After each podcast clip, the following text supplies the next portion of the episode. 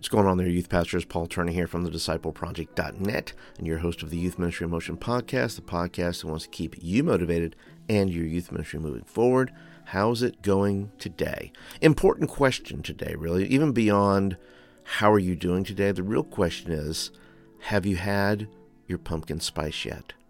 That's it's an important question. It really could determine the fate of all mankind.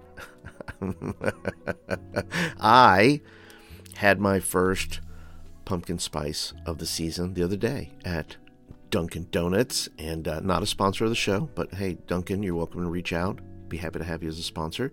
And uh, it was the Nutty Pumpkin. So I highly recommend the Nutty Pumpkin over there at Dunkin' Donuts. And I want to welcome in all of you that are brand new here to the show. Thank you for being a part today. Thank you for your time and your attention. And I know what you're wondering. Say, Paul, is that what this show's about? Is this, is this show about pumpkin spice drinks and things? No, it's it's about youth ministry. It's about how to help you build a successful youth ministry. And pumpkin spice may be a part of it. I don't really know. It could be part of the equation. If you think that, listen, I gotta have me a pumpkin spice before youth meeting to get my to get my levels up, then I just say you do you. So on today's show, I want to share with you another clip from my YouTube show where I answer questions live every Wednesday, 2 p.m. Central Standard Time. And I find answering questions in the moment, in real time, live, uh, I tend to be at my best. I tend to my brain just sort of free flows, and I'm coming up with ideas on the on the fly. Sometimes, sometimes I already have pre-decided answers, and sometimes just thoughts come to me. And rather than try to rewrite that or anything like that, I'd rather just bring you the the streaming thoughts of my head, uh, which may be of more value to you. And one of the five questions I answered on the show this past week was the question, "Why won't my parents respond to me. Have you been there? Do you just not get responses from parents? And I thought this was such a, a great question because we want parents to respond. We want parents to be in the know. Uh, and I kind of break down this question into various pieces and parts. I give you seven uh, kind of principles with some action steps to be able to use and uh, be able to find out what works for you.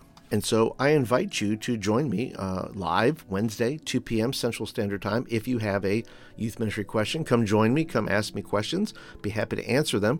If you can't join me for whatever reason on Wednesday at 2 p.m., you can always send me your question to the disciple project at gmail.com and uh, I'll be happy to put it in the rotation, answer your question, and then you can listen to it later over on the channel. So if you're interested at all, I'll put a link down below to the YouTube channel. You can check it out for yourself. If it is something for you, come join me. If you can't make it, that's okay. You might hear that question answered right here on the podcast. Okay, so let's go ahead and jump into the answer to the question why won't my parents respond to me? Let's go ahead and get in here, and we're going to get to question number one. So, question number one is How can I communicate with parents that will open up a conversation? Now, the, the question itself is a good question, right? And the, I think the question is about just dialogue, right? Because so many times uh, youth pastors are in the dark. we're in the dark normally, but we're in the dark, especially when it comes to uh, when it when it comes to talking or dealing with parents. Uh, we sometimes don't know what's going on, and because we don't know what's going on, sometimes that's scary. Because no feedback, if you're a feedback junkie like I used to be, I'm not as much anymore. But but if you're a feedback junkie where you say I need feedback, I need to know how I'm doing. I need to know how the youth ministry is going. I need you to tell me, right? Uh first of all, if you don't know how the youth ministry is going, I you might want to check with you first. Have a conversation with the Lord. Uh, and I joke there, but I think there's a I think there's a first of all a sense of confidence that you have to have in yourself that you're you're doing what you can do right and do a little audit in your in your own self if you know things are not right or not well in certain areas don't be shocked or surprised if parents give negative feedback right so you have to uh, be able to answer those questions that when a conversation does open up right sometimes is how can i keep parents will open a conversation now here's the deal you don't know what kind of conversation is going to open up uh, that conver- you're looking for positive feedback you're looking for constructive criticism. And sometimes you get none of that. So be careful what you ask for. You're wanting to open up a conversation parents have a different idea of what that conversation is going to be based on the the status of the youth ministry, based on how well the youth ministry is going, based upon your actions, based upon you as a person. Sometimes uh, it's based on whether their kid is liking the youth ministry or not, whether the, whether that student likes you or not. And so when I talk about you know, opening a communication, like I said, be careful what you're asking for because you're saying, well, I want to get in there and I really want to get to know these parents. I want to know these things. Well, be careful. Be careful what you ask for. Uh, I think you have to be ready for that other conversation uh, because you want to know what. Here's what deal. All right, we're the same in this regard, right? Because we both we all want to know, you know, what, what kind of programs do our parents want? Uh, what do their kids like? You know, what is the youth ministry offering my child? Right? What are the events? What's the programming? And parents, a lot of times, are have the mindset of of two things: how much and what time. Those are the only two things they want to know. And I and in my younger days, younger Paul, younger Paul was, you know, offended by offended by that in some ways. Like, what do you mean? You only want to know two things? You only want to know what time in this? Some parents, yes, because they're that's their level of because they're so used to picking up their kids. They're so used to paying out because listen, parents are paying the school, the sports team. They're schedule driven. They they understand this. And so the default mode, and that's why I don't old Paul doesn't blame parents today. Old Paul understands. Old Paul has raised three adult children, has been through this, and so understands that the how much and what time are relevant questions to a parent. And that's information you have to be able to give them, right? What time's the event? How much it is.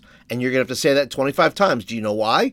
Because they're hearing the same things from about 10 different groups uh, uh, right school groups, hobby groups, uh, you know karate. You know, there's other things. I know it's hard for our minds to figure that our that the children are involved in in other things besides youth ministry. And uh, and so I think as a youth pastor, you have to get better at communicating. So let me offer a few things you can do that. What will open up conversation? right? So let me give you a few things. Let me give you, let's see, one, two, three, four. I'll give you six. How about this? I'll give you six, six ways to engage parents. And you're going to have to, by the way, I'm going to give you six things, and you might have to try all six. You might have to try 20. You may have to keep flipping it over and over again and trying different iterations of it. But, Paul, can I just do one thing and parents respond? No, because all parents are different, right? Just like you like to engage differently, um, you're you, you, know there's your the parents are going to want to engage differently somehow so you may have to have multiple ways of communicating with parents right texting is one right so if you want to be uh, communicating ask parents say parents would you like to be on a uh, a text list of some kind for events uh, that we are having right you'll receive one text a month about the event or about the thing, and that's all I'm going to say. You get one text. You're not texting about 25 things. This is the event text. This is the thing where I tell you about the events that are coming up, and I'm only going to text you one time. Right? That's one way of doing it. Now, another way you can do it is you can engage. Once again, the purpose is to open up conversation. Well, a text definitely opens up conversation, right? Uh, part of that text could be, it could just be, that's an event text, but there's different things it could be, right? Hey, would you like a morning scripture? Would you like a morning devotion for parents? Right? That that text that you're going to send them. It's not going to have 10 things. It's not going to have a devotion and a thing and a thing and a thing. Pick the thing you want to do and just and let it be that. You you can't text them about everything because they're getting texts from the football coach, from the karate teacher, from the band director. You're one of like seven other, ten other people, not to mention their bosses and other people. Okay. So texting is one way. Can you create a text list with them, with the parents who want to be? It's opt in. It's not, hey, I'm going to gather up all the numbers and just send this out. No, no, no, no. If you want to be in the text thread, you opt in. It's not, I'm going to add you in and you're just going to get random messages from somebody on their phone that they don't know who you are. Okay. You have to, you have to be smart about it. Another way, and this may be the initial way you want to do it, is surveys. So you send them a survey. How would you, what is the main way you'd like me to communicate with you? Or what is the best way for me to communicate with you? Is it text? Is it email? Is it um, snail mail? Just put something, put some, put a stamp on it. I'll throw it. I'll send it to the house. Okay. Uh, is it something along those lines? And put a list of choices. Right. What are ways that you're going to do best to communicate? You put. You can put video in there. Uh, you can put a, a, um, a you know something like a Slack thread or a GroupMe. You know what is the best way you'd like to communicate with the youth ministry? right? What is good for you? And that will tell you how many, that will tell you how many parents are interested in what, which will then tell you how many different things maybe you need to do. Now, just because they choose it doesn't mean you have to run five different things, okay? The best way, that means somebody's going to have to jump on board and figure out technology. Some parents are going to have to jump on board. You're going to make allowances for those parents who have zero ideas how to do anything, right? So go ahead and ask a survey and say, here's how here's the first way to open up a conversation. How what is the best way for me to communicate with you? And if it's a newsletter, if it's a this or it's that, find out from the beginning what it is. Okay? Uh, the second thing I think you have to do is no matter what you do, no matter what the what the form of conversation is, uh, it has to be about them what you're doing, right? If you want to do parent ministry, make the engagements about them, make it about their family, make it about what's good for them, not just what's good for you, what's good for the youth program, what's good. And yes, you're going to emphasize that. And I'm going to get there, right? Give me some time. I'm going to get there after a little bit, but you've got to make the communication about them, right? Why is this in your best interest? right? And it can't be, you can't have 25 events a month, you, right? That's not going to go good for you. You can't, you can't have a gajillion things going on. They got to be at small group. They got to be at this event. And you got 20, you can't, you can't do it. They're not going to come to everything. And parents are going to opt out of whatever communication is if you're communicating with them too much. But so whatever you do, make the communication about them. Okay. The third thing is it's got to be encouraging, right? You're making it about them, but you know what? You have to keep in mind, parents, if you're doing good parent ministry, you got to remember you got to feed the parent. The parent is the one who drives those children to everything. The parents are the one who make decisions on whether kids are going to camp or not. Parents are making the decision on what their children are involved with, and so they should. Why would you not want to encourage them? Why would you not want to say, listen, I'm going to encourage you. I'm going to send something encouraging to you. It can't just be here's the event, here's how much it is, and and here's how much it costs. That is what they want to hear. Yes, and you must include that, but there's no reason why you can't throw in a little encouragement, right? And just hey, good morning. I hope you're having a great day. I want to let you know I prayed for you this morning. Right? And hopefully you did, and you're not just saying that, but you're really praying for them. And so when you do that, offer them some encouragement. Ask if you want to open up conversations, why not have prayer requests, right? Say, I listen at the end of all your communications, just say, hey, look, do you have any prayer requests, anything I can be praying about? Well, that that's one. That's opt in. That's allowing parents to say, I want to share this with you. And so, you know, uh, maybe, or, and, and maybe they won't share it in a thread, hey, just say, hey, look, if you have any prayer requests, feel free to text me separately outside of the group if you want to do that. And that way, no, not everybody knows their business because there's parents in the group that don't want other parents knowing their business. Uh, a book club. There are going to be some parents who are going to be into it, some parents are not. But once again, there's no reason why you couldn't start a book club around a particular book. It doesn't have to be a Sunday school class, it doesn't have to be a Zoom call. It could just be, hey, I'm reading this do you want to read along with me? Here's a link to the Amazon book. Go ahead and get it. And uh, I'm going to be sharing some thoughts, right? So you're reading together and you're creating an opportunity for conversation. Now, the last thing I would say this. I think this is number seven. I think I threw text in there, so we're gonna we're gonna say this is gonna be number seven.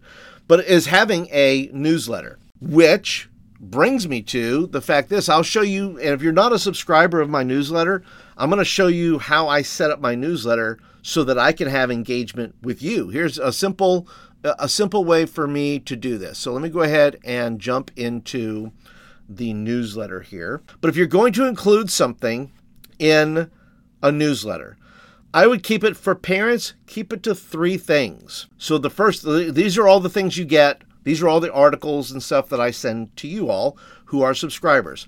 I talk about uh, trends in culture.